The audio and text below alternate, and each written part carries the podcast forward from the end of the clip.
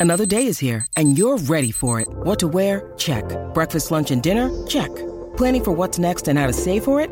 That's where Bank of America can help. For your financial to-dos, Bank of America has experts ready to help get you closer to your goals. Get started at one of our local financial centers or 24-7 in our mobile banking app. Find a location near you at bankofamerica.com slash talk to us. What would you like the power to do? Mobile banking requires downloading the app and is only available for select devices. Message and data rates may apply. Bank of America and a member FDIC.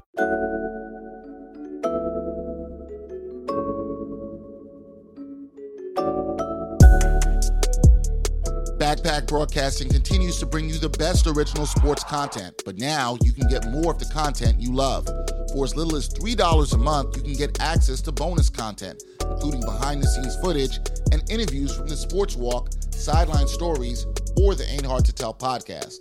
All this exclusive content comes via Patreon. There are tiered levels of patronage, and each Backpack Broadcasting patron receives exclusive perks.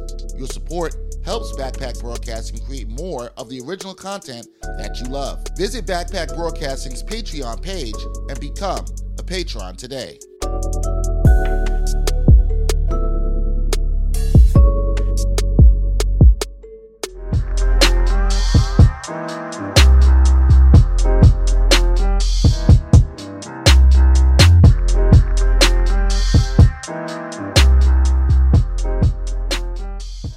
Hard to Tell podcast, episode 44. Dexter Henry, Bryan Fonseca, and our guest friend of the podcast. He is back for the second time, Howard Beck of Bleacher Report, uh, senior writer, right? I don't want to mess it. Senior, yeah, I gotta Senior. emphasize that senior. I, I like I like that title, senior. Took me a long time to, to get a title like that in this business. You know, Yeah. like you know, the business card was always like staff writer, NBA reporter, and I'm like, at certain points, like, come on, man, I, I'm old now. I deserve I've the been senior title. I've been doing this for I've been doing this a long time, and like you get to a certain age, and you think, ah, you know what? Uh, uh, give me, give me a little bit more of a uh, little, little, little stature there. Now I have a question about that because I mean I've known you for quite some time, but when you step into a room now, do people look at you differently because of that? Because of that 'Cause I'm senior old? title. well, look- we're all getting old. They look yeah. at me differently because I'm old. Yeah. Um, uh, no, I don't think the senior uh, in my title is giving me any uh, special status. Um, Okay. No, the only thing that's changed is that uh, due to the uh, incredible reach and popularity of Zach Lowe and him having popularized the "What Up Beck" What Up Beck? I get a lot of "What Up Becks" from random people, uh, often people that I, I I don't even know, and they just like if they do recognize me from having been on a you know NBA TV or whatever, Yep. uh, I've gotten that uh, in in random places. Kobe sometimes. Kobe should be getting credit for that, though. Right? He, he should, although, but I mean, but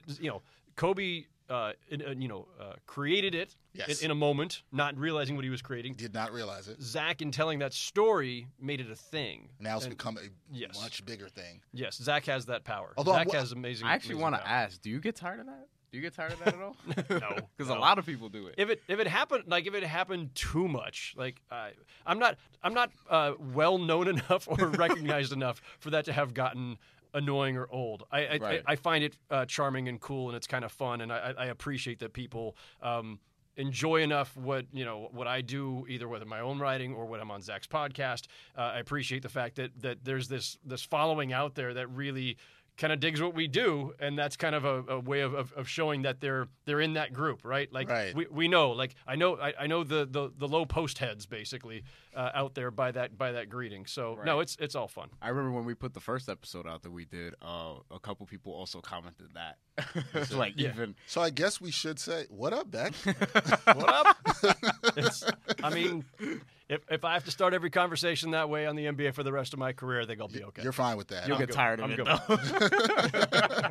well, well, Howard. Um, there's been a lot that's been going on, a lot that has been up, if we should Speaking say, a lot in- up, yeah. a lot of up in, in the NBA. I guess the first thing I'll, I'll ask you because this is going to be an NBA sort of preview season podcast. What did you make of this offseason? A lot, a lot of stuff, very interesting. A lot Yeah. went on. What did you make of this offseason? my contrarian take i- is that uh, it really was kind of ho hum in a lot of ways, and and I don't mean like it's no big deal that Kawhi got traded or that oh LeBron James went to the Lakers. It's those are big deals. However, um, I think what I mostly go into the offseason wondering each year is what's changing the dynamic, what's changing the balance of power. Did anything? And I don't think anything did. Like Demarcus Cousins, people went apoplectic about Cousins to the Warriors. Folks, if, I don't know if you've been paying attention, but the Warriors like lapped the field years ago. I, I know they did lose a title in the midst of that four-year run. Um, it was close. Uh, I know that the Rockets got them to a game seven and had a better record in the regular season last year, but the Rockets lost some key pieces. Um, the Warriors were already way better than everyone else. They have one of the greatest lineups, possibly the greatest lineup in history, and two recent MVPs. Blah blah blah blah. We know the whole deal. Four All Stars. um, getting so basically, getting why be mad right, at Demarcus? getting in an injured Demarcus Cousins coming off of one of the most difficult, challenging injuries to come back from is not is not the thing that's tipping the scales at this point. Come on, folks. Like we we may see him by March or April, maybe, and we may not see much of him. And he's not going to be the difference between the Warriors winning a third straight title Agreed. or not. I don't. So that part, th- toss that one overboard.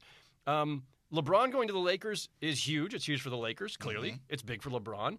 It will eventually be something that might be really interesting once somebody else gets there, but nobody else has gone yet, right? Kawhi didn't join him. Paul George didn't join him. Um, they've got some interesting pieces. They will be much better. They'll be a playoff team. They might even be a high playoff team. They're not the team that's taking out the defending champions. And then, you know, in the East, things changed because Cleveland is now irrelevant. Sorry, Cleveland. Ooh, so you so you're not rocking with Tristan Thompson? I was gonna say his predictions. He doesn't think so. I, I, I mean, I, I, I, Try- I, he's- yeah. you're trying to be good. You're trying to be nice there, Howard. I see. I get where he's coming from. Do? Technic- technically, Tristan Thompson is correct. They're the champions of the East until they're not. However, it's a ludicrous take, Tristan Thompson. Um, Will they even go. make the playoffs? uh, you know, it's such an interesting question. Let's let's bookmark that and come back to it. because we're going to touch that. yeah, in yeah, yeah, We're going to touch that. I, I, but We just to, yeah. to, com- to complete this thought, like, yes, a lot of really interesting stuff happened in the offseason, um, but nothing really changed to me the, the, the balance of power because the Warriors are still the best team in the West and maybe even by more than they were before, not because of Cousins, but because the Rockets, I think, stepped back a little bit. Right. Um, you know, the Thunder, the Jazz, there's some interesting teams, but I don't know that anybody's built to, to take down the Warriors. It's, it's still the case where the Warriors will only be undone by injuries or their own boredom and lack of engagement. And then out east, you know, Boston, Toronto, Philly were the teams we had an eye on anyway if LeBron was gone, and it's that same group. Yeah. Um, it's a little different, and we'll see what Kawhi brings and whether or not he's fully healthy and fully engaged and invested in Toronto and all that stuff. But um, ultimately, I didn't feel like a new power was born somewhere or that one of the existing second tier powers got that extra piece they needed to knock off the Warriors. Or I, like would have been really interesting to me would have been if you know Milwaukee got that second star to go with Giannis, or if the Pelicans got that second star, or you know third. All due, due respect to Jrue Holiday, but like if the Pelicans got that other piece that they like, I'm waiting for those teams that have like great young players that are you know all stars or uh, MVP candidate types like Anthony Davis and Giannis. I want those teams to get that other guy to to, to you know elevate them to that next stage. Like that would be interesting. Um, if the Lakers had gotten another star or two to go with LeBron immediately. That would have been really interesting. Yeah. So it's not to say that there aren't intriguing storylines and that some there's some uh, you know uh, important things didn't happen in the offseason. It did clearly, but the overall picture of the NBA is largely unchanged. I will say this though about the East. I do think I don't think they're going to be one of these top three teams we talk about, but I do think Washington's a little more interesting now, just because they have Dwight Howard, Otto Porter's got another year under his belt, another year of Bradley Beal and John Wall. Although I feel like it can go the other way entirely. Drama. There where, could be drama. Yes, where it kind of just blows up. So I guess it's more interesting from a standpoint of being interesting as opposed to how it works out on the court. But I do think that's something to watch for them being maybe that potentially dangerous four seed if everything works out. One of my disappointments of the offseason, and this is easy for me to say because I'm I'm not the guy. I'm, I'm I'm not the one who has to deal with the, the consequences of making these bold moves. But I wanted to see whether it was Portland breaking up Dame and Yes, CJ, Yeah. or this. Washington breaking up Beal and Wall. Yeah. Like some of these teams that feel like they've just kind of plateaued needed to do something dramatic and they still haven't. And listen, it's hard to make trades in the NBA and those are risky deals because you're trading an all-star. You're you're thinking like is this as far as we can ever get with these guys, or is there still? Can we keep patching it up at the around the edges? Can we fill in? Um, is there another step for those guys to take? Can their chemistry get better? But after a while, you feel like you know what? This is just who you are, Washington. Okay, you got rid of Gortat, who you know butted heads with John Wall, so you kind of cleared up a chemistry issue there. But then you brought in Dwight Howard, Who butts heads with, with everybody? who right, who every team for the last five years can't wait to get rid of. Like, so I'm not I'm not sold on Washington as being any better than they were, and and I'm disappointed that they didn't find some bigger, bolder move to make. Um, you know, Portland may not make the playoffs in the West. Really? You They might so? no, they I think might. that, I not. think uh, that's a. Le- we'll get to that later. It's but po- I think that's a it- it legit is point. possible It- though. Now it- that it's kinda, more than possible. I mean, because a couple teams have to drop out in order for like the Lakers to get in and one of the other teams to get in. So yeah. I- Portland, Portland makes Howard, logical I'm with you. I think I have them out right now. But As- I, as we'll of get right- to that later. I like now, I Damian Lillard a lot though, and C.J. McCollum also. But other than that, Right, and and it's not a, and that's the thing. Every, the second you start getting these discussions, it's like, oh, you're disrespecting Portland. It's not that, Yeah, folks. it's it's not. it's they were they were third in the West, but they were like one win or loss away from being like seventh, in the West yep. or something. Yeah. Like mm-hmm. it was that close. So it's not even that. Oh, this this precipitous drop. No, it doesn't take that much to drop. And the Lakers are going to make the playoffs. I think Denver's going to make the playoffs. Two teams have to fall out. Yeah. One of them's going to be Minnesota after they trade Jimmy Butler. We'll get to- we'll get to that in a so that maybe takes care of itself. Yeah. Um, but somebody else has to drop out, folks. And you know, I, I, I'm fine if anybody says no, it's not Portland. It's actually going to be you know New Orleans. It's actually going to be maybe. whoever. Like pick pick a team. That's fine. But um, I, I am convinced that the Lakers and Denver are getting in, and somebody else has to go out. And and Portland has basically been the same team for the last couple of years in terms of personnel. They not no major changes for them in the offseason. Yeah. Yep. Um, if everybody else is getting better, look, even the bad teams got better. Like so, the Lakers were a bad team that got incredibly, Yeah. dramatically better. Yeah. Uh, Dallas got better. I mean, I don't know how long Harrison Barnes is going to be out now. That injury that just that just uh, came out. Yeah. But if um, and they don't have depth, but still, if Luka Doncic is as good as a lot of us think he is, Like Dexter. I'm thinks very, he's I'm very high. I'm, I'm- Very high. oh, I'm buying Doncic stock. I am too. Um, and he's he's he's prepared because he was playing professionally in Europe for years already. So you, you take the combination of him, year two of Dennis Smith Jr., uh, Wes Matthews. Uh, now they got DeAndre Jordan, Yep. and then Harrison Barnes. Like that's a pretty nice starting five. That's not bad. That, that team might make the playoffs in the East. Like, I think they I, would. I think Um, they would too. so And Dirk is your six man. and and look, Dallas is not going to make the playoffs, all right? But I'm just saying they got better. Better, yeah. Phoenix should be better. The Lakers are better. There's three lottery teams in the West who are who are who are at least a little better than they were a year, a year ago. Sacramento's going to be at least a little better than they were last season. Yeah. Memphis with Mike Conley and Marc Gasol healthy again. And Chandler Parsons in Players Tribune telling us he's he's ready to go. But that's what everybody says at this Um, time of year. That is You know. Right. You know but, but Memphis will not be a 23 win team or whatever again. Right, Right. So right. all those teams got better. That's going to so a team like Portland that was like, you know, really good but not great and didn't do anything else to shore itself up, like yeah, they're vulnerable. And they also got swept in the playoffs. And Right. right They got swept by by New Orleans. Orleans. They Yeah, got they got swept in the playoffs by New Orleans, and they lost depth in Ed Davis uh, and Shabazz Napier, who Damian Lillard was not very happy about. Yeah. So So, so we, we talked. You touched upon Minnesota, and obviously, this is what everybody wants to know right now. Uh, or Jimmy, not the, the because we're situation, fatigued. or maybe not. I know, it takes us all like three days of, of immersion, immersion in any news story to get fatigued of it. Yes, and, and now, now we're seeing reports saying late last night. We're seeing people, people fake reporting. I'll, I'll put it as that, saying that there's a deal close with the Rockets and all this other stuff. Which, look, it's not. There uh, was a no, deal close with the Nets. Somebody else reported. Yeah, I- fake none of the stuff that I think is three credible, days Howard. ago.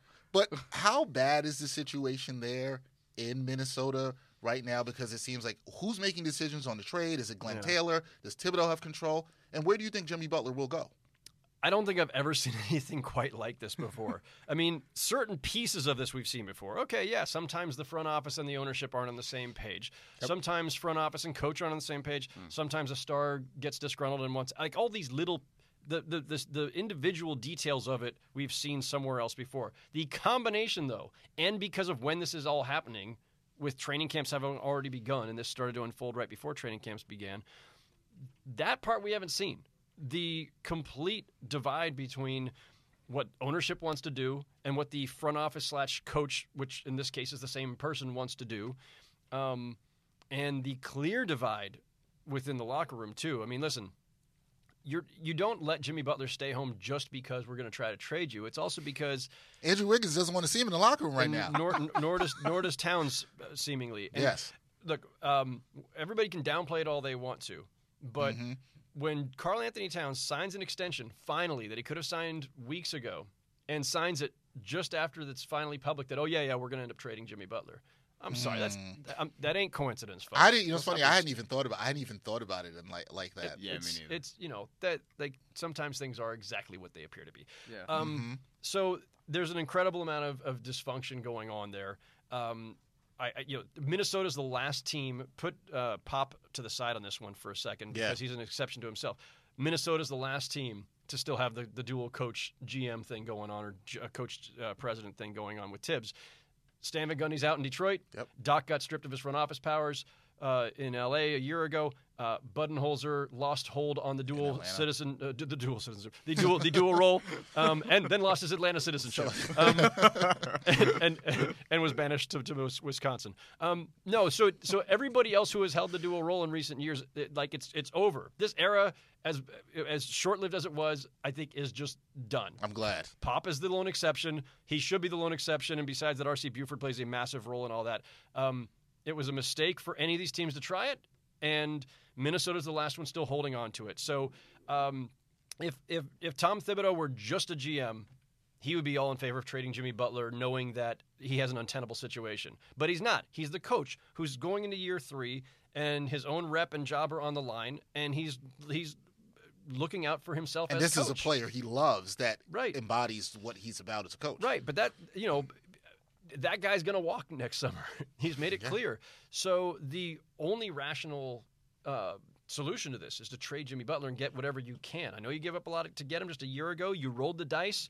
It we, we all thought it was a worthy dice roll a year ago. Yeah, ago. I all, did. you know, yeah, every single one of us. I think I don't think anybody criticized it on the Minnesota side. There was plenty of criticism on the Chicago side, but on the Minnesota side, we all said, "Wow, great deal." I'm not going to to to abandon that position and say that it was wrong. I will say, however, that you know it's easy for me to say as a pundit, you are the GM who made this deal. You knew there was some risk involved because of the contract and other potential issues with it. Um, you crapped out on it. Like it didn't. It, I'm sorry, you you barely made the playoffs, and now Jimmy wants out. Um, it, it is blowing up in your face, but you you just have to make the best of it, and that's the difference between being a, just a team president or president and coach because it's a much clearer path forward when you just have one role or the other. And um, I mean, other people have written this, uh, I think, very eloquently. Like at some point here, push is going to come to shove, and either either Glenn Taylor's got to fire Thibs or, or remove the, the pre- team president title or something because you you can't have these competing agendas from ownership, which is trying to take the long view and say, you know what, our, our path forward is with Towns and Wiggins, and I got to get what I can for for Butler. You can't have ownership saying that while the front office slash coach is trying to do something else. So you just you just brought up something and saying, "Hey, look, you guys have to kind of do what you can do here if you're the Timberwolves." What can they do, Howard? Because every other team knows that this Yeah. guy doesn't want to stay. They don't really have any of the leverage here. What can they do as far as a trade? Yeah, no, it's like a distressed asset, or I Yeah. mean, it, you, you can't you, you can't get back the same value you got a year No. ago, or that, that you paid to acquire a year ago, right? Like, so they give up, you know, Kris Dunn and Lauri Markkanen, Zach LaVine. It was a pretty decent package, and are you going to get anything like that back?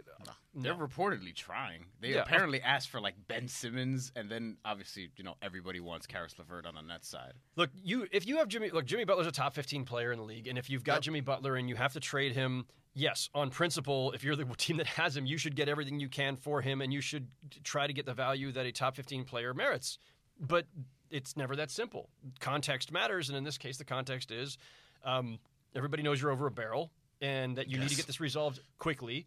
Especially, by the way, compressed uh, preseasons now. So if you know if this were the old NBA 2 Mm-hmm. years ago, you'd have a month to sort this out Right, and, but you and don't. say, ah, there's no urgency.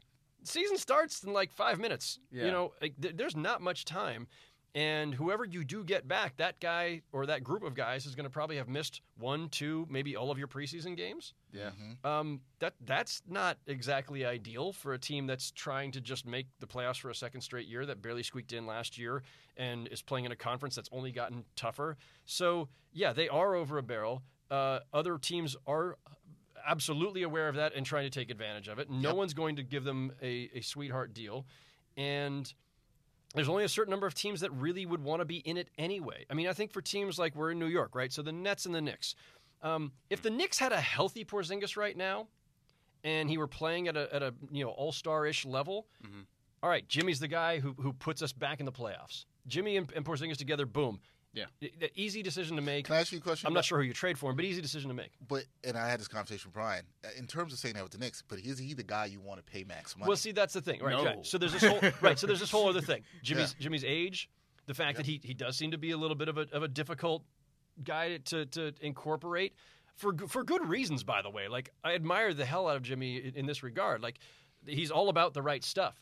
Um, He's about the right things, and when and when Kobe acts that way, or when Jordan acts that way, and they're they're kind of imperious and hard driving and everything, we just go like, ah, they're you know they're a man's man. This is leadership. um, J- Jimmy Butler does it, and all of a sudden everybody's like, whoa, hey, slow down, guy. You're you're you're upsetting the youngins. Um, because he hasn't accomplished as much. I guess. True. That's, I guess that's Fair. why on their Yes. on their end of it. Not that I care. Yeah, no, But- fa- fair. But like, I just want to stipulate, Jimmy is about the right things, so I'm not going to hold that against him at, I'm, at I'm all. with you on that. Yep. Um, but yeah, you have to. You do have to take into account though the tensions that were present in Chicago and Minnesota. It's it's only fair and, and reasonable to to take that into consideration. His age, a little bit of his injury history, the fact that Mm-hmm. he's played a bazillion minutes. Thibodeau Miles. Over fifteen thousand, I think, for his career so far. So those those are And he things didn't that even matter. play that much the first two seasons. And by the way, I'm not saying it's a no-brainer that like the Knicks should trade for him if Porzingis were healthy. And by the way, Porzingis isn't healthy, so it's a, it's an irrelevant uh, Right, hypothetical. right. I'm just saying I could see if you have the one star, the young star, and he's the guy who's the veteran star to put you over the top, especially after years of not making the playoffs. Okay, maybe I see that. For the Nets, it doesn't make any sense to me because That's what I said. they're they're starting Agreed. at ground zero and they've got you know the you know. 70 whatever million in, in cap room next summer. Yeah. Um, they've got a different plan. They can afford to. to uh, you know, it's nice to have the one star in hand to attract the others, but it's better if that guy's 26 instead of 30. Yep. Yeah. Um, So there are just there are a lot of teams like that around the NBA where it's just like it's not the right time. I'm not even sure it makes sense for Miami to get him. By the way, Miami right now is somewhere between. can we all agree Miami's somewhere between sixth and eighth in the East? Oh, absolutely. May- Probably closer to that, eighth, but yeah. yeah. Right, right. If The- that, well, but- they were, but that's where the range they were in last year, right? we the were- bottom half of the playoff bracket. Yeah, yeah, yeah. If they get Jimmy Butler, they're still in the bottom half of the pre- playoff bracket. yep. Yep. Yeah. because they'll have Yep. given up a couple of pieces, and they're not going to be Jimmy Butler plus whatever's still left in Miami is not going to be better than Milwaukee. Is not going to be better than Indiana. Is not going to probably be better than Washington Yep, unless Dwight the- really tears them down. Yeah. Um, so there's there. What's the point of the exercise? You're in the exact same place you were. I think I think with Miami, and look at what you would have to give up, right? There's Bam Adebayo, who would probably have to be part of that deal, who actually looks like he can be good. I was Yep. very high on him coming out of Kentucky. Uh, Josh Richardson might have to be part of that deal. Would you have to include Hassan Whiteside because of the contract situation? They'd I have to think, take and back if- well, I think Gay. I think you want to because you want to get rid of him. You want to, but I don't think. him out of But there. here's the thing: I don't think Minnesota does that. But we were talking about this the other day, and I think Miami's sort of logic is that with Pat Riley, you know, he's just an old dude who, like, every year he just wants to win, and we kind of see this all the time where he doesn't really want to take the time to develop draft picks. He kind of just wants to go after it every Yeah. single year, talking about getting a whale and Kevin Durant and things of that nature. So I guess this might be a whale for them if they were to get involved. And then with the Nets, I just. The, I don't think it makes any sense. Yeah, I'm glad Nets. Howard said that. I don't, I don't think it makes any sense for the Nets. We have a lot of Nets fans out there excited. They want this to happen, and Knicks fans and a lot I've of Nets fans too. that don't also. Yeah, I don't think I don't think And it a lot makes of any Knicks fans sense. that don't do you also. do you see do you see a team that this makes sense for? Because we kind of went through some teams. That's but true. Is Yeah. there a team that this makes sense for, Howard? I mean, I'm not. I'm going to go back to something I, I alluded to like 10 minutes ago, and I'm not saying that either of these teams necessarily have the goods to do it. Although, frankly, again, it, it's it's a, uh distressed situation, so maybe he'll go for pennies on the dollar, or at least for less than we think. But um, the two teams that I think make the most sense just conceptually. Forget the trade E ESPN trade machine. Forget whether to stop going to your salary sheets as I say this and whether they have the assets. Uh, conceptually, the two teams that make sense to me are Milwaukee and, and New Orleans. The two teams that have these MVP knocking on the door MVP candidates in Giannis and Anthony Davis, who have kind of maxed out a little bit with what they have, who have a difficult path forward in trying to. They're not. These are not destination cities. These are not places where the top free agents are going to go. Right. Um, you have to make trades to get other guys in. You're capped out. Like Jimmy Butler and Giannis would be really good. Yes, Jimmy like that. Butler with Jrue Holiday, and Anthony Davis would be really good. And so this is where you get to the part. Well, how do you do it? I, I don't know. Like, I'm, I'm not. I'm not saying. I'm not saying I've got the trade to make right now. I'm just saying if you ask me where I would like to see him or where he actually makes sense, because that's the thing. Where he makes sense is where he's not necessarily the uh, the number one, even though he wants to be the number one. I feel like he needs to be a co number one or or a, a number two, a really important number two. two. Um, I'm gonna pull up the trade machine right now. Don't do it. Don't don't do it. Don't do it.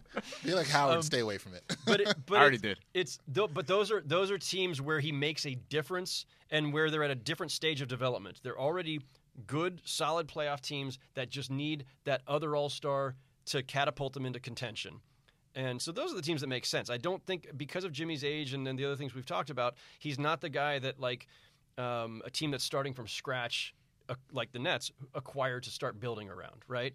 Um, it, that doesn't make sense to me. Yeah, no, I'm I'm I'm, I'm with you on that. You hear, no, you're the first person I've heard mention Milwaukee or New Orleans, and I think they would be good fits because I do agree with you that those teams in that area of development, it's perfect. He's a guy that could put them. I don't want to say over the top to win a championship, but closer to contention than they are now. Right. Yeah, they become le- legitimate part of the conversation, right?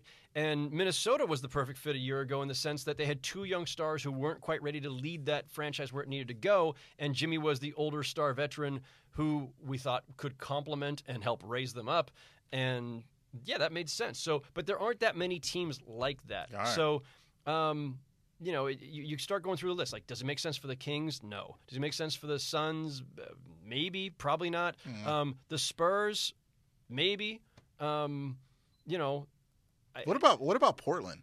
But they probably have to I- give up McCollum or Lillard. I don't you think would right. right? I don't think they have enough to get that. Well, that's the think thing. The Port- Portland, it's it's the that's the thing. It's it's going to cost you one of the two guards, and if you're ever going to break up that backcourt, you got to be really careful with what you get back. Like you you better you do not do that.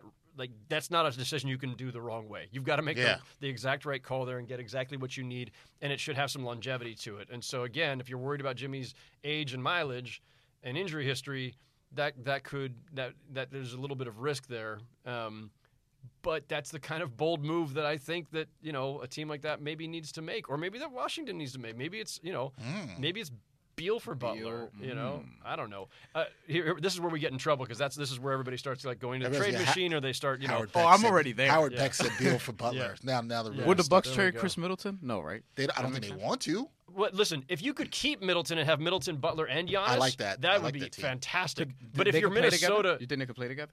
Because Sure. they kind of. oh yeah, yeah. No, for sure. Uh, Butler, Butler, and Middleton can both guard twos and threes. Yep. Yeah, Giannis yeah, yeah. can can play One one, through one through 11. whatever. right. If right. If there were 17 spots spots on an NBA lineup, Giannis would play all of them At Um, the same time. At the same time.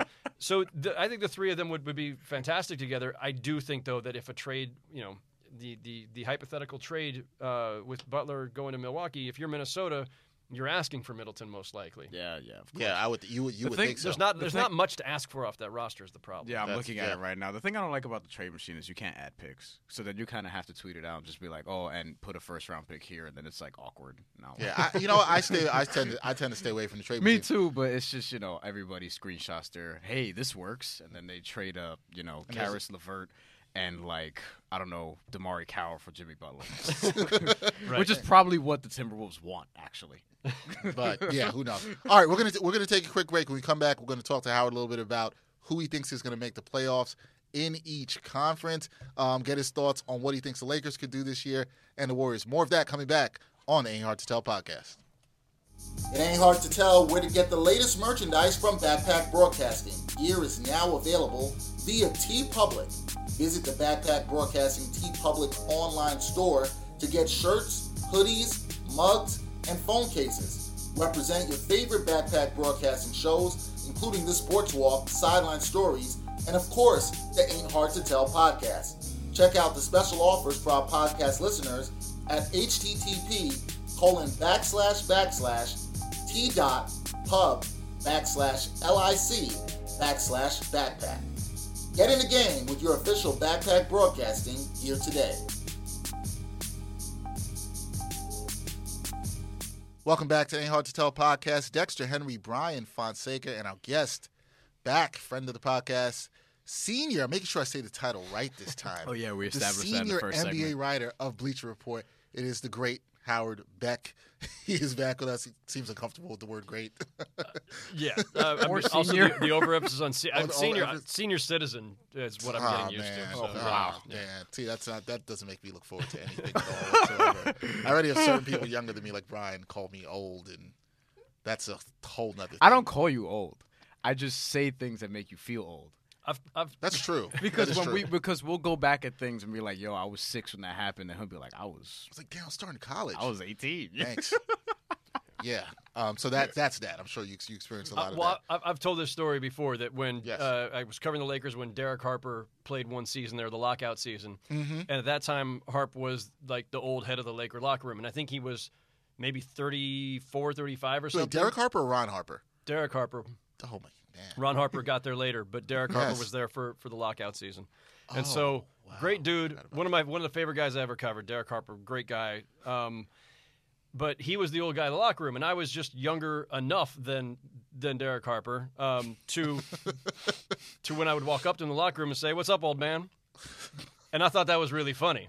And Harp being a good, having a good sense of humor and being a good guy, would like he just rolled with it. He wasn't like you know he, he wasn't going to snap back or anything. He was cool with it.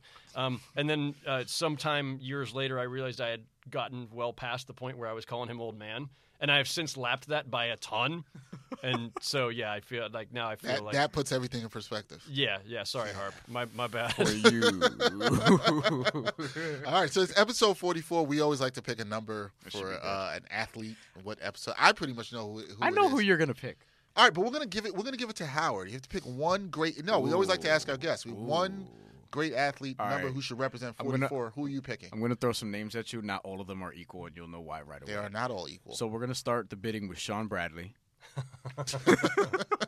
You can't say Shawn Bradley without laughing. No, you- you, you No, could have you like can't. your the preface for this conversation so could have been true. anything, and like we're gonna start with Shawn Bradley. We would have all laughed. That's I so agree. true. That's why Joe Budden was uh, was mad that Jay Z compared him to Shawn Bradley in that diss record. Yes. Uh, Reggie Jackson, Mr. October, not the basketball Not- not a player, bad Reggie Jackson.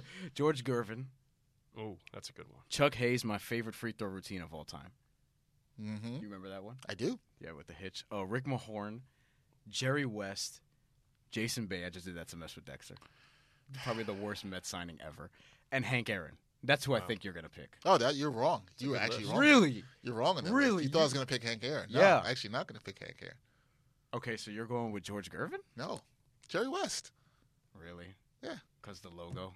No, I, Jerry West. Jerry West was a bad man in his day. So was Hank Aaron. So I, I mean, I'm not saying that, but I, I'm going basketball over baseball. I'm a basketball guy, so I'm going to go with Jerry. basketball podcast, It's a right? yeah. Well, we do other stuff. Well, but yeah, Kinda. but I this mean, podcast is based on basketball. Yeah. So you kind of have to go with the basketball guy. How are you going to have Howard Beck up here on a I- basketball podcast? I don't know. Maybe and not you're go a the big, basketball person. Maybe you're a big Hank Aaron fan. I no, don't know. Howard. We're leaving it up to you. What do you think? Um, Pressure's on.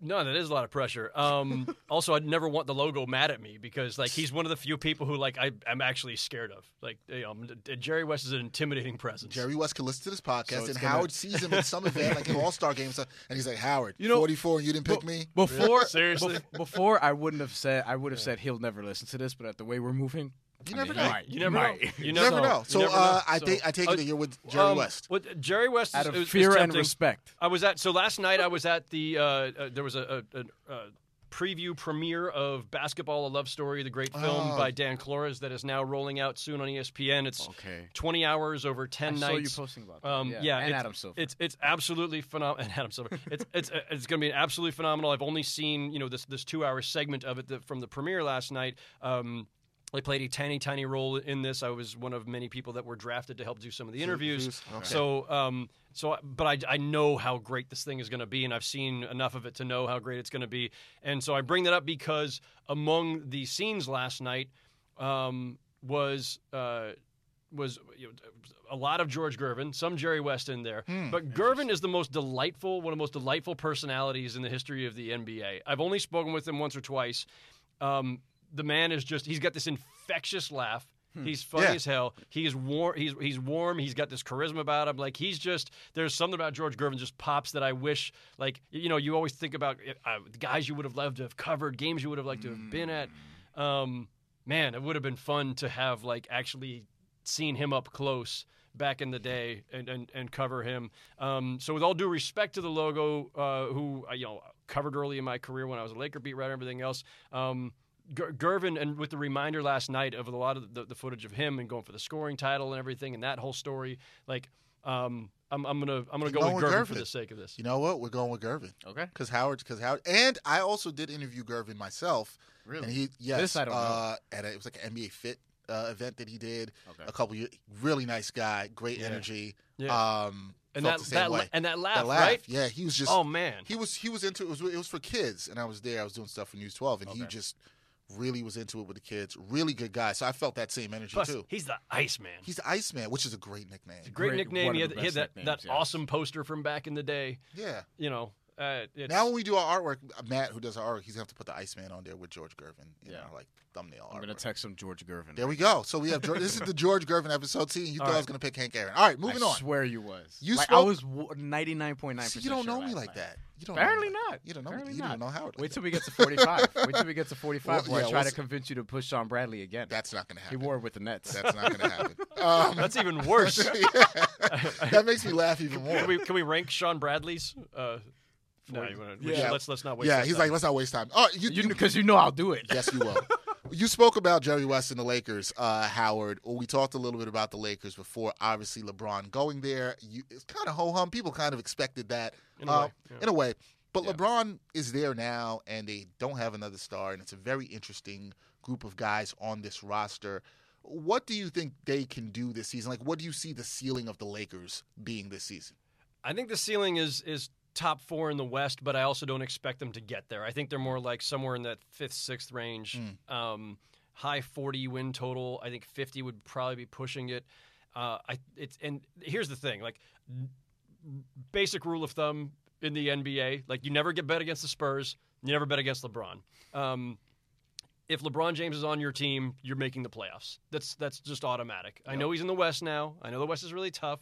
I know they got a kind of a weird roster, kind of. Um, but uh, it's, he's LeBron freaking James. The guy's still playing at an MVP level, Yep. and that counts for a ton. And you can never underestimate the impact that has on all the guys around him. And that you know, when you have a guy like him, you could you could look at the rest of that roster and go, like, I don't understand. Does this make sense? Like Rondo and Lonzo and you know and, and Beasley and, and, and McGee and, and, and Lance and what I don't understand how this all fit. Guess what? When you have LeBron, stuff makes a lot more sense, and we won't know it until we That's actually true. see it unfold on the court. But if you had taken a lot of those Cleveland rosters, especially the last one or the one from 2007, and you would have said, well, this team doesn't make sense either. Now, granted, without the, the volatile personalities or the big personalities, but I just having LeBron James with everything that he does at an incredibly high level, and because of the way he gets people in their right places and makes the most out of them um, as a facilitator, everything makes more sense when you've got him as as the focal point. So. Um, I have confidence that they will figure out how to deploy all of these disparate pieces and, and personalities. They will be a playoff team. How far they can go without mm-hmm. a true second star is the question. And then the the, the the the caveat to that is, well, maybe the true second star is Brandon Ingram. Maybe Yeah. it's not about having not gotten Paul George or Kawhi Leonard. Maybe Brandon Ingram, as LeBron's wingman, all of a sudden takes that leap. Absolutely possible. Um, maybe it's Lonzo Ball, and I, I understand. Listen, you know, if LeBron's got the ball in his hands all the time, how does how do you get the most out of Lonzo? Again, they'll figure it out. LeBron can certainly thrive off the ball as well. He and Dwyane Wade certainly figured it out a few years back.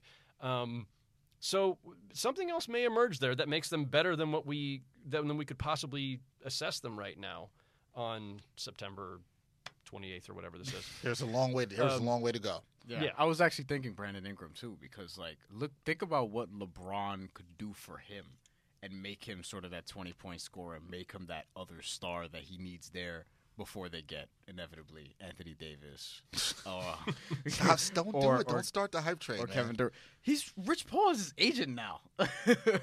I mean, like when I saw that, I'm like, come on. Uh, I'm not. I'm not gonna go down. I'm not gonna go down there. Um, the Warriors. You kind of touched on this before, Howard. Is there anything that could stop them other than injury? No, I, I, it's to me, it's it's still the same as it's been for the last couple of years. It's you know, age, injury, boredom. You know, Are you bored? you know, Are we, you bored of well, we can all be bored as long as they're not as long bored. as they're not, right? Um, I, I just I don't I don't see it. Like, somebody has to seriously degrade. And listen, that can happen, and, and nobody wishes it on them, and nobody predicts it. But the reason that teams don't generally go to four straight finals, I mean, I, I've I've po- I had to point this out a couple times in the last few years because I think everybody's gotten too accustomed to the idea that this is normal. Four straight finals is not normal, folks. No. It hadn't happened since the '60s uh, until this run where the, the Warriors and Cavs did it simultaneously. And granted, before that, Miami did it. But all of this is abnormal. If you roll back to before 2010, before the, uh, the the big three came together in Miami, you'd have to go back an awful long way to find teams that went. You know, even three straight finals was tough. Four was out of the question. The Warriors are now trying for five. Five. Five straight finals. There's, that, that's a lot of extra games. It's a lot of extra mileage. Um, they haven't done a lot to refresh the roster along the way. I always point to the Bulls of the 90s that, yeah, Jordan and Pippen won six titles in eight years together, right? Right. And the two years off, were, you know, when Jordan had, had taken off for a bit. Um, six titles in eight years.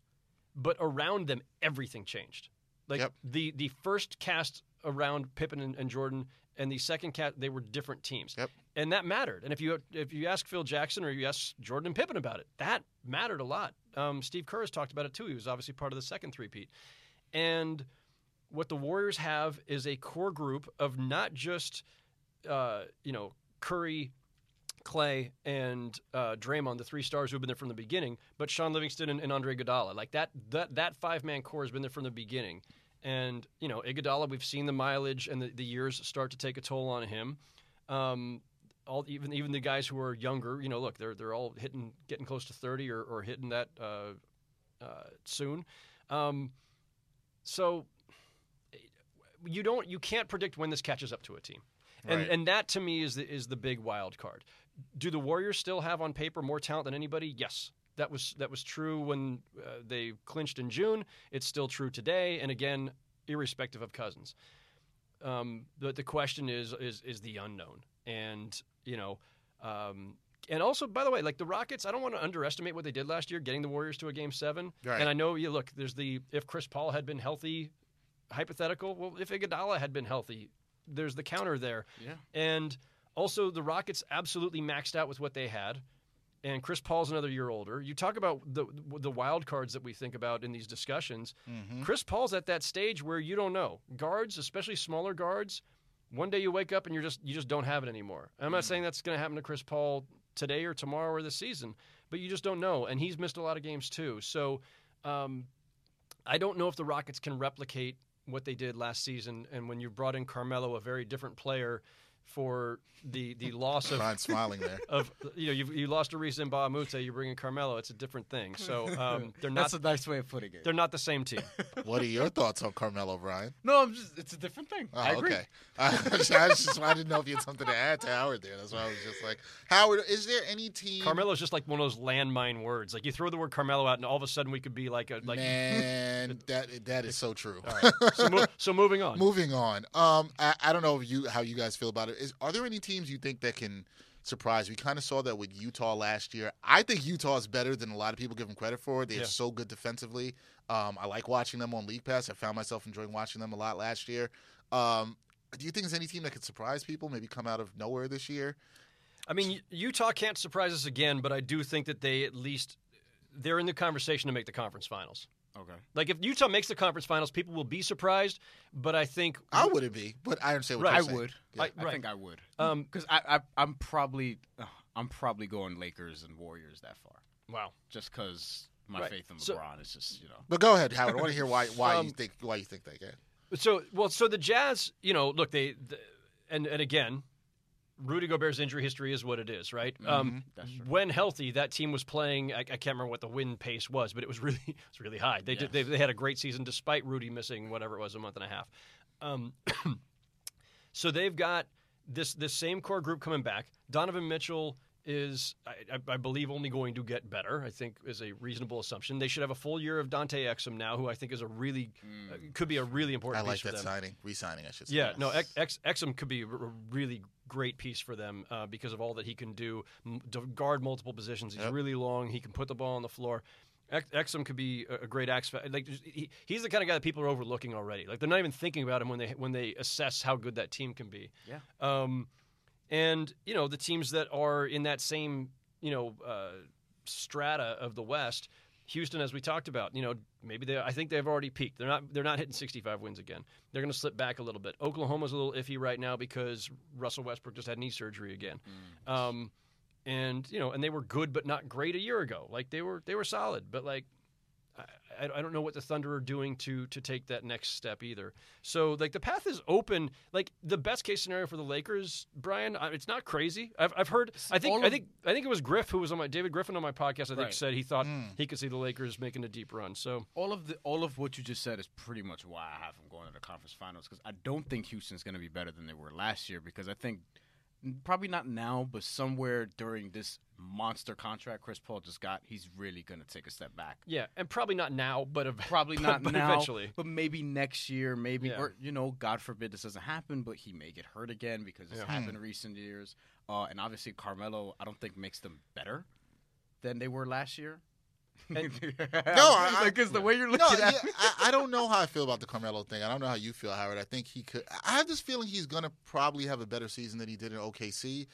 But my concerns, so. my concerns with Houston are I probably they or probably I think they got worse defensively when you lose uh, Ariza, when you lose Mbah a Moute. Yeah. Um, The, and Oklahoma, I mean, I- they're pretty. yeah. Other than other than that, mostly the same team. Switch No, Schroeder I mean, swapping for Melo. right, and and uh, the Schroeder sign or acquisition all of a sudden becomes that much more important now that Westbrook is like recovering from knee Yeah. surgery, right? Yeah. All of a sudden, like, oh wow, that you know, it, But before you were thinking it was a nice pickup, now it's like now he's he might be essential for and that's that's the thing with Westbrook is that at some point he's another one. He can't play that same. No. This year he'll probably His- he'll probably be okay, but yeah. he can't play this same way for another two, three, four, five years. It was my fear with Derrick Rose long ago, and he ended up evaporating faster than Good Russell point. Westbrook. Yeah. did. That's true. So yeah, Howard, with that all that being said, uh, well, let's get into your. You, I know you have you probably have some playoff teams. Uh, who do you think's gonna? Let's start with the Western Conference first because we talked about how tough that is. yeah. Who who's in? Who's out? You give me your eight that's in.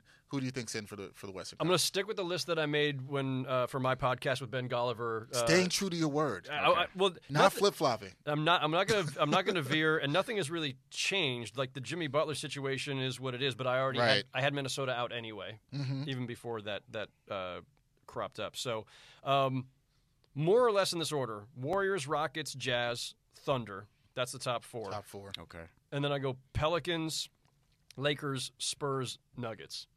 Um, And so just missing, uh, or, or just you know, on the other side of that line, uh, you know, the, the teams that are you know, in contention but gonna just miss, that would leave Minnesota and Portland. Um, I don't feel great about that with Portland in particular. I, I feel like you know there there's still a chance they make it, and maybe you know somebody underachieves. You know maybe Denver doesn't make that next step that we are expecting them to take, but you know they were right there. Obviously, it went down to the last night That's of the the season. season. Yep. Um, but I think Denver's in. And look, I'm a little soft on the Spurs. Like, I'm not sure. Like, I understand they, they had a really good season without Kawhi playing most of it. And so just adding in DeMar DeRozan, you say, well, that's already a plus. Yeah, maybe. But Maybe. Danny Green was kind of important to them. And Tony Parker's gone. And I know he wasn't contributing a lot in the box score anymore. But, like, Manu's gone. It's, it's, it's a different team now. Like, Real it's, it's just team. I agree. the chemistry of that team and, and again, it's the Spurs. As I said earlier in the podcast, never bet against the Spurs. Like, never count out any team that pops Yeah, I'm coaching. scared to bet against them. Yeah, Um, like the Patriots. But same I, I'm just saying, like right now, I've got them like seventh ish in the West. But you're not solid, strong on that. I wouldn't I wouldn't put money on them making the playoffs just because there's enough change there that uh, that I, I don't think we really know truly who they are right now. You, I just want to ask one question. You talked about Dallas being better. Do you see them? I, I say uh, sort of upsetting the apple cart in some way in the fact that maybe they're in playoff contention until the last couple of weeks of the season, or are they not that good yeah. and they're kind of like a 33, 35 win team? They're going to be like a really fun mid 30 win team. Okay. Like I could see them being 35, even 37 wins or something. Carlisle coaches ass off because that's what Carlisle does. Right. Um, and you know, Luka, if he's if he's as good as we think from day one, um, it, they got to have health and all the other things because they don't have any depth at all.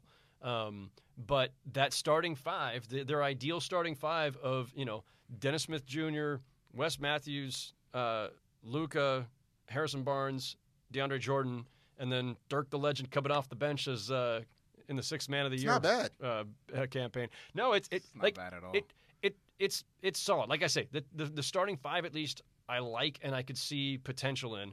Um, but there's not enough depth there to really bank on them making a playoff push. Um, but they'll be fun and they'll be interesting. Yeah, no, I think I think they will be interesting. Do you have uh, eight from the West? It's funny because my eight is pretty mu- is literally the same as Howard. Um, I don't. I don't have anything different. I had Portland, Minnesota out. I had Minnesota out before the Jimmy. Well, once we knew there was problems there, Yeah, yeah. I was like, "That's this is not going to work well." So Yeah. my eight are the same. Uh, I think I have the Lakers a little bit higher. Like, I think you had them six, and I had them. I have them at five.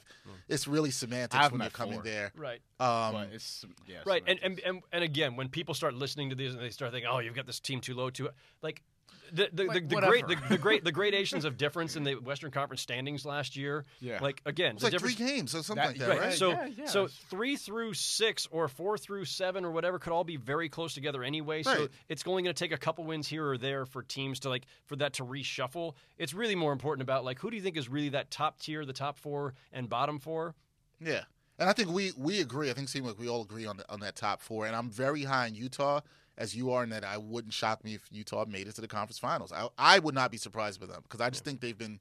I think Quin Snyder's done a tremendous job. and They've been trending in the right direction the last couple of years, and I get it. Nobody really wants to probably watch Utah play on League Pass, but I enjoy. You know, well, they will now because Donovan Mitchell's actually. yeah, very I enjoy, fun I enjoy watch. watching him play. He's he's a blast to watch, and plus, like that team, if you like uh, a certain brand of basketball where the ball moves and guys just make smart Yep. cuts and smart passes and whatever, Yeah. like that team's a lot of fun in that regard. And it's it's not just Donovan Mitchell; it's you know it's Joe Ingles. He's a Um, very good role player. yeah, and, Yeah. and you know Dante Exum's going to be part of that mix now. Again, like there's just they they just have good, solid basketball players who work really well together. Um, and one guy who's a great offensive engine in Mitchell, and one guy who's a phenomenal defensive anchor in Gobert. Gobert. It's you know it, they're, it, they're that's one of those teams that suffers from being called the Utah Jazz. Like That's true. if, That's if, so if, true. if you took that roster and put it in New York, Knicks fans would be going nuts about how awesome they were, and I everybody else would be agree. like, I agree. It, it sometimes this is Actually, about perception, Perception and where you and, play. and market Yep, and all and that stuff. Yeah, No, I that's agree with that. There's nothing. There's nothing dull about the Jazz. Then, right. then in the then in the East, I mean, there's pretty much like the same six. I feel like there's six gi- givens, right? Hmm. So you have Boston, you have Toronto, you have Philly, who Yep. we mentioned. Uh, I feel like Milwaukee's a given. I think everyone thinks Indiana's going to go back there. Uh, and then Washington, I guess, is also a given. I think those are your locks. given on the talent alone. But then that's where it gets interesting, or or does it? Or really? does But- or is it or is it really interesting? but you know what I mean? Like you, you pretty much have the rest of the nine, probably eight, because Atlanta is going to be bad this year. Like I think Atlanta's going to be very bad. But other than that, you have two spots left for you know Well, Miami, before- Detroit, Brooklyn, maybe the Knicks if Kevin No, Knox. that's is- not going to happen. I'm Uh, trying to uh, hype you no, up. You're not going to get that out of me. um, before we before we get to that in year eight, you spent some time recently uh, in Boston, Yeah. and I think a lot of people of Boston is the favorites in this conference. Um, how good do you think they can be? Are they in that? Are we talking about 65 wins? Howard, is that realistic for the Celtics fans out there? I, I, I try to be all about like nuance and not getting carried away, but I'm so all in on the Celtics. Uh, I do think they're a 65 win team. Okay. Um, and that's look, that's given health, right? Gordon Hayward has to be Gordon Hayward again. He just missed an entire year, so that's that's a, a bit of an asterisk there, a caveat we got to see. Um, Kyrie's coming back from knee surgery, but of, of what I saw of a couple of training camp practices, Kyrie looks phenomenal. So I'm not worried about Huh. him at all. I mean, they got to stay healthy, right? Yeah. But you expect.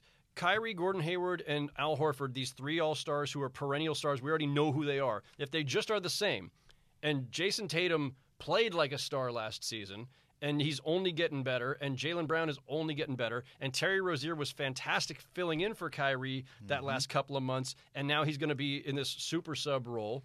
Um, you got you know Marcus Smart coming off the bench, Marcus Morris coming off the bench. Like they just the Celtics one through ten are as as good as anyone, um, and just in terms of depth. I'm not saying that that makes them as good as like the Warriors when you talk about their one through four, although. They're, they're, you know, you, uh, it's tempting just to, to look at it that way right It now. is. Yeah. Um, the Celtics uh, have phenomenal talent and depth, um, a nice mix of vets and youth, a phenomenal coach, um, the momentum of having you know been to a game seven against LeBron last year without their t- arguably two best players. Like I think I feel like it's hard to overestimate them right now. It, it's hard to overstate how good they should be. And the only thing, the, you know, the caveats going to that, aside from health, there's a chemistry thing there, right? Like you got to reshuffle the minutes, and like, Yep. okay, if you've got all these stars and guys who are on the verge of stardom, can you keep everyone happy? But they've got a pretty good vibe there. Like I, I feel like that team genuinely all likes each other, pulls together, is pulling in the right direction. I don't see you know, once you get to like a couple years in with young stars, that's when the individual agendas can start to grind against each other. But right now, it's still early enough that I feel like those things will uh, will be held in check. I don't I don't expect that issue. Um, and then you know you're looking at like Philly, which maybe took a step back because they lost two key shooters off the bench and didn't really replace them. And Toronto, look, they won 59 games, best in the East, and swapped out DeMar DeRozan for Kawhi Leonard, who is better than DeMar DeRozan when both guys are healthy. But again, we didn't see Kawhi for most of last season. We don't really know what you know kind of shape he's in, whether he's still himself, whether he's truly engaged and invested. Kyle Lowry. Um, I think he's going to talk today, but he didn't talk the first couple days of training He's camp. not happy DeRozan's gone. That was his boy. Yeah. He's so not happy like, about that. by the way, that kind of matters. Like Kyle Lowry is like that's your rock on, on, on that franchise, and if he's not happy and he's been out of shape, that De- Demar got traded. Um, also, another guy who I hate to keep like bringing this up, it makes us uh, like I'm, I'm putting all these guys in the grave, but like Uh-oh. Kyle Lowry's another guy who's on that verge, age, Oh, age and true. mileage wise. Who Yeah. you know as a guard who is who is you know played a physical style and logged a lot of minutes. You don't know you know which year he's going to start to truly degrade. So um, I'm just I'm not as certain about what Toronto is because of, of the dramatic changes that have been made and because of all the, the uh, unknowns about Kawhi. So we'll see. They might be the best team in the East, but right now, to me, it's Boston, and I think Boston can win 65 games.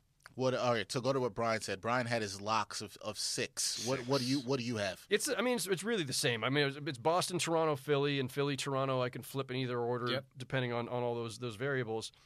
I think Indiana's the fourth best team in the East right now. Um, I've even heard people say You they have them think ahead of Milwaukee. yes. Okay. Uh, I've, I've I've heard people uh, put Indiana. These are NBA people put Indiana in the top three. Like they, they think they could actually like knock out one of the other. They might leapfrog Philly if Philly s- slips a little. I'd like to see that. Um, I Milwaukee, would. you know, Philly's more entertaining. Philly's definitely more entertaining. Yeah. um, Mil- Mil- Milwaukee's right after them. Uh, right after that group, Milwaukee, I'm, I'm, I'm slotting them fifth right now. But you know, that's another one where okay, they didn't add any major talent. They No. lost they lost Jabari, which might have been addition by subtraction because I don't think the chemistry was good. Um, they they added Brook Lopez, who you know. We all know what Brook Lopez can do, but I, I think he's a tough fit in today's NBA because he's, you know, an old school plotting big man. But he does shoot the three. He can protect the rim. Budenholzer will find ways to to creatively deploy him. But he mm-hmm. but if that's your major pickup of the offseason, you haven't really moved forward in personnel. They also Um, signed. Was it Ilyasova? They signed. They, they brought back Ilyasova, right? Yes, That was one. yeah, which is a nice pickup too. Uh, and Budenholzer will make a difference, right? Like he's a he's a, a, a top tier coach. He will make a difference. How big of a difference? Three wins, five wins, seven? I don't I don't know. Um, but the the talent is is the same as it's been in terms of personnel. So I don't know how how far you can get because ultimately in this league, no matter how good your coach is, it's really about how many stars you got. So Amen to that. um, so they're right there. Washington after them, and then yeah, the the seventh, eighth, Miami by default is in there, as we we, we kind of alluded to earlier. And so there's one there's one spot open, and I feel like it's the it's Detroit by default because there's nothing about Charlotte that screams playoff team to me. No. Um, Orlando's not ready. Nets. The the Hawks don't want to be good yet. No. Yeah. The, the Nets will try their damnedest, and somehow if they actually landed there, it wouldn't surprise me just because that team like overachievement is now like w- like somewhere in the brand, right? Like it's like Brooklyn overachievement Nets or whatever. Like, I like, think- they should I just like subtly put that in like Somebody's in smaller got. Somebody's got paid for that. Like something. I, I objectively think that they, and I'm not a Net fan. I just covered them, just full disclosure. But uh, I objectively think they could make the playoffs, just because I'm not so sure about Miami. Just because, like, unless they, if they get Jimmy Butler, things can change. But with Hassan Whiteside there, and still kind of trying to, uh, still trying that out, then you still have, you know, Dion Waiters, Bam, Josh Richardson. Like, I don't know if that's so much better than Brooklyn at their peak. You know what I mean? If D'Angelo There's- Russell is D'Angelo Russell stays healthy, he's probably an All Star level player in the East. He was already on his way to becoming that last year when he was averaging 21 and six before the injury, even though he had four, t- four turno- turnovers a game. and everybody in training camp, the big talk is Caris LeVert. Everybody's saying that he's unguardable. He's got uh, so much Everybody better. says that this time of That's year. every that's every year. Everybody's lost weight, and improved something yeah, to their game, yeah. unguardable. Gain So I- weight also in the case of Dion Waiters, unfortunately. no, but he was coming back from an ankle injury. But with Caris LeVert, I mean, what's what's his next step? Averaging what, eighteen points, six assists at his peak? Is that something he could reach this year? Because he's gonna be. He's I don't 24. know, but I, I guess we'd have to ask how is that an, is that enough to if that happened is that enough that makes Brooklyn interesting in the conversation for the last or last two playoff spots in the East? Like, is that race even interesting at the end of the year when you put on League Pass? Are you going to want to watch that Detroit Charlotte battle? Well, that, it is if it's a young team, though. That's the thing. With with with Brooklyn, it could be interesting. If the Knicks were somehow to overachieve to that level, I feel like it can be interesting. But with Detroit, they're kind of in that situation like what you were talking about earlier. I mean, what's the next step? If you have Andre Drummond and Blake Griffin, what's after that? they're that? in NBA purgatory. How much? their Yeah, they're they're in like the worst situation. They're in the middle. Yeah. They're in the worst situation possible. The Nets are at least ascending. The Knicks are at least ascending. With Miami, I'm not sure they're in a great situation well, either. But but Miami's got like a, a good solid group. First of all, when we talk about teams that we know are going to be great just because of who's leading them, like Erik Spoelstra has never let that team slip. That's right? true. He has gotten everything That's a good possible out of sure. that team. And they have not, you know, it's not spectacular young talent, but they have good, solid young talent between Richardson and Tyler Johnson and Bam. you know Justice Winslow, Bam Adebayo. Yeah. Um, I think Goran Dragic is, is perennially underrated, and he, he did make the All Stars like what was it like after the like the third replacement he finally place got. guys, in. yeah. Um, but but that. Dragic is a really good point guard. Yeah. Like Yes. the, the guy was All NBA third team like three years ago or so. Like so there's there's more established, solid, reliable talent there, and a bit of a bench that gives them an advantage over Detroit or Charlotte or the Nets or, or the Magic or anybody else that we're trying to figure out can make an eighth. So, uh, like to me, um, Miami is in. Okay. I, I don't. I don't have much doubt about that, unless something crazy happens, something implodes. Um, it's it's it's that eighth spot. With. Hassan, it could. Yeah, potentially. but so it's the eighth spot that's open, and like you know, we haven't seen a full season of Reggie Jackson, Blake Griffin, Andre Drummond, right, true. as their core. And th- yeah, I think we just kind of presume that that group will be good enough in a week e- in a week East to to take the eighth seed. But like, I, I, I would not put any money at all on that. Like they, the Pistons. Um, it's like I said, it's by default that you put them in the eighth spot. Mostly because I can't sell myself on anybody else. Like if you Right. said, if you were to tell me, Bryan, that, that the Nets end up there, I'd be like, wow, they had a spectacular year and got to like 38 wins in I a year that say third- 37, right 38. that- in a year like that happens in the East, right? Teams Yeah. make the playoffs at 38. Yeah, absolutely. Um, yeah, not not entirely crazy. I, I, I believe in Caris LeVert. Actually, I'm like I'm on the LeVert train. Um, I'm not sure about D'Angelo Russell I if he's if he's really going to be a, a perennial All Star type, um, or if he's just a numbers guy. I think the jury is still out on him. I think the whole league feels that way I think we'll him. find out this year. We'll find out. Have to. He's got to stay healthy. Yeah. Um, and they've got a lot of intriguing pieces, but like there isn't that. There's there's no one to really say like, all right, this is who our we're built around. This is our engine. This is the guy that night in night out we're relying on and makes everything else make sense. Like they're not that team yet, and so I'm not. I, I wouldn't bank on that. The one thing I will say. Yeah. I think the Knicks are 14th in the in the East. I, I, I keep looking at that roster. If Porzingis doesn't come back until late in the season, which I think is the likelihood, Yep. that, think he should sit out. They're they're they're they're terrible. Like they're like I like the the Hawks. The Hawks are the only team I can bet on being worse than the Knicks. I just pointed at Dexter. Well, look, Howard knows. Howard knows I'm a Knick fan. Grew up a Knick fan. And I have a They're- they're I t- have a question they're- about I'm not. I'm not doing it by the way no, to pile How- on. They're How just- we've had many conversations you're allowed about to that if Knicks, and no, it's not piling on. I think they're going to be terrible too. you want them to be They terrible should be. because they have They their own should. pick. they, they Uh, need yeah. they need another lottery pick. I They think need they another, left I out a think- lottery but pick. I think they actually did a good job with Knox. I think Knox I is going to be fine. We'll I see. think he's going to be good. I think he's going to be all rookie first team probably, and I think that most rational Knick fans want them to tank this season. I- it's not even. You know what it is? It's not even about tanking. I just you want watch. RJ Barrett. I'm not worried about the wins and losses. I'm just watching to see if players can develop. That's Yeah. it. That's Yeah. what I'm watching for. And, and that's all last season should have been about. And instead, they kept trying to play Jarrett Jack, and, and like Yeah. that was like last season was such a waste to me of, of, of like listen.